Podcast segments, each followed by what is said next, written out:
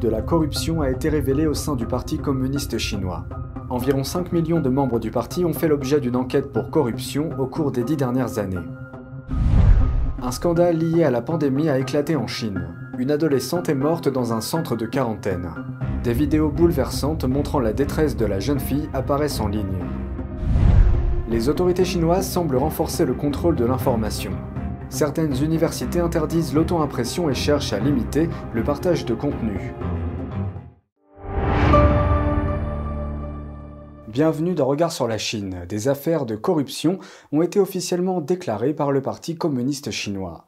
Certains chiffres révélés par le régime lors du congrès cette semaine donnent un aperçu de leur ampleur. 5 millions de membres du parti ont fait l'objet d'une enquête pour corruption au cours des dix dernières années, depuis l'arrivée au pouvoir de Xi Jinping. Cela représente 5% de l'ensemble des membres. Parmi eux, on compte plus de 500 affaires pénales officielles. Plus de 200 000 d'entre eux ont été sanctionnés de différentes manières. Et dans la même période, plus de 110 fonctionnaires chinois ont été pris en flagrant délit de détournement de fonds de plus de 100 millions de yuan chacun. C'est l'équivalent d'environ 14 millions d'euros. Depuis des décennies, tous les dirigeants du parti, y compris Xi Jinping, ont fait de la lutte contre la corruption un objectif politique majeur, mais la situation n'a cessé d'empirer.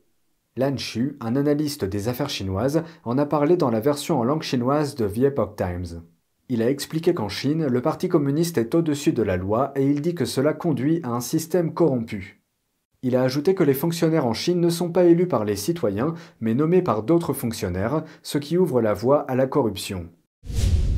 Un geste inhabituel de la part du régime chinois. Les responsables ont retardé la publication de certaines données économiques. Cette décision cause des problèmes aux investisseurs et aux entreprises du monde entier et ajoute à ce qui est décrit depuis longtemps comme un manque de transparence dans l'économie chinoise. Voici la suite. Le régime chinois retarde la publication d'un grand nombre de données économiques en raison de la tenue du congrès du Parti communiste certains pensent que le parti retient les informations sur les mauvaises performances économiques. L'un des chiffres manquants est celui du produit intérieur brut du troisième trimestre. La croissance du PIB de la Chine au deuxième trimestre n'était que de 0,4% par rapport à l'année précédente. Le régime n'a donné aucune date pour la publication des données manquantes. Ce retard est très inhabituel et ne s'était pas produit lors du dernier congrès du parti en 2017. Les données retenues comprennent la production industrielle, les ventes au détail et le taux de sans-emploi en milieu urbain. Des données sur le commerce et les prix des logements ont également été retardées. Une jeune fille de 16 ans a été déclarée morte dans un centre de quarantaine chinois après que les autorités ont ignoré la demande d'assistance médicale de sa famille. Voici la suite. L'incident a eu lieu le week-end dernier dans la ville de Ruzhou, dans le centre de la Chine. La mort de la jeune fille a suscité une colère généralisée en Chine et des vidéos se sont répandues sur les réseaux sociaux. Une vidéo montre l'adolescente dans un centre de quarantaine. Elle a l'air malade, elle lutte pour respirer et semble avoir des convulsions. La jeune fille est décédée le lendemain dans un hôpital.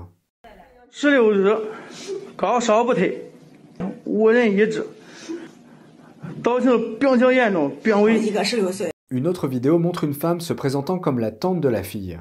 Elle affirme que sa nièce est morte après avoir eu de la fièvre, des convulsions et des vomissements, mais qu'aucune attention médicale ne lui a été donnée.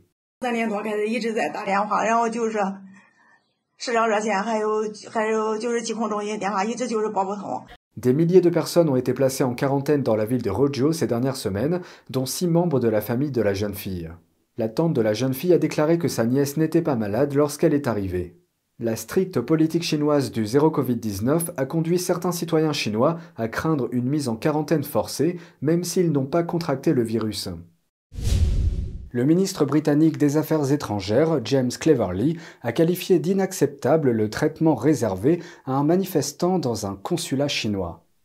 J'ai convoqué le chargé d'affaires chinois pour qu'il soit absolument clair que le point de vue du gouvernement britannique est que les événements qui se sont produits au consulat de Manchester sont inacceptables. Lundi, un manifestant a été tiré dans l'enceinte d'un consulat de Chine à Manchester. Il a ensuite été frappé à coups de pied et de poing par cinq hommes alors qu'il était au sol. Les hommes qui ont agressé le manifestant ont été vus sortant du bâtiment du consulat avant l'incident et y retournant après. La police locale mène une enquête. Cleverly a déclaré que le gouvernement britannique déciderait des mesures à prendre après l'enquête. Et de l'autre côté, Pékin raconte une autre histoire. Mercredi, un porte-parole du ministère chinois des Affaires étrangères a déclaré que Pékin avait déposé une plainte auprès du Royaume-Uni. Cette plainte porte sur ce qu'ils appellent le harcèlement délibéré du consulat général de Chine à Manchester. Une mise à jour sur la pandémie en Chine. Le principal centre financier du pays, Shanghai, a pris de nouvelles mesures contre le virus alors que les autorités déclarent que les cas augmentent.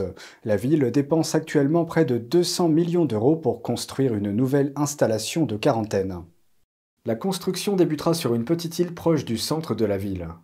Une fois achevé, le nouveau site de quarantaine accueillera plus de 3000 chambres.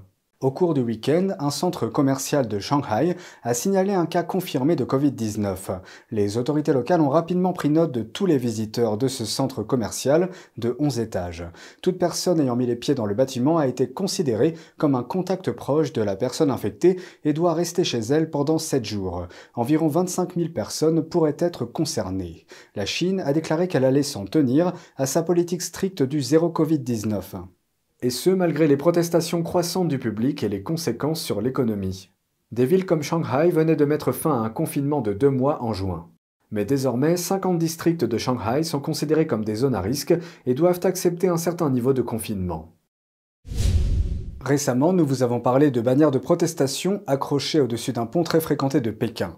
Aujourd'hui, les autorités chinoises semblent renforcer leur contrôle sur l'information. Des internautes ont révélé que certaines universités chinoises ont émis des avis d'urgence pour interdire l'auto-impression et demandent même aux étudiants d'éteindre la fonction AirDrop de leurs appareils.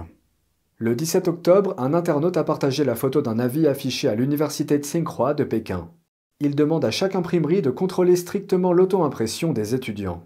Il se lit comme suit. Il est interdit à tous les membres du personnel, étudiants, professeurs et employés, d'imprimer à titre privé sans enregistrer et vérifier le contenu imprimé et copié.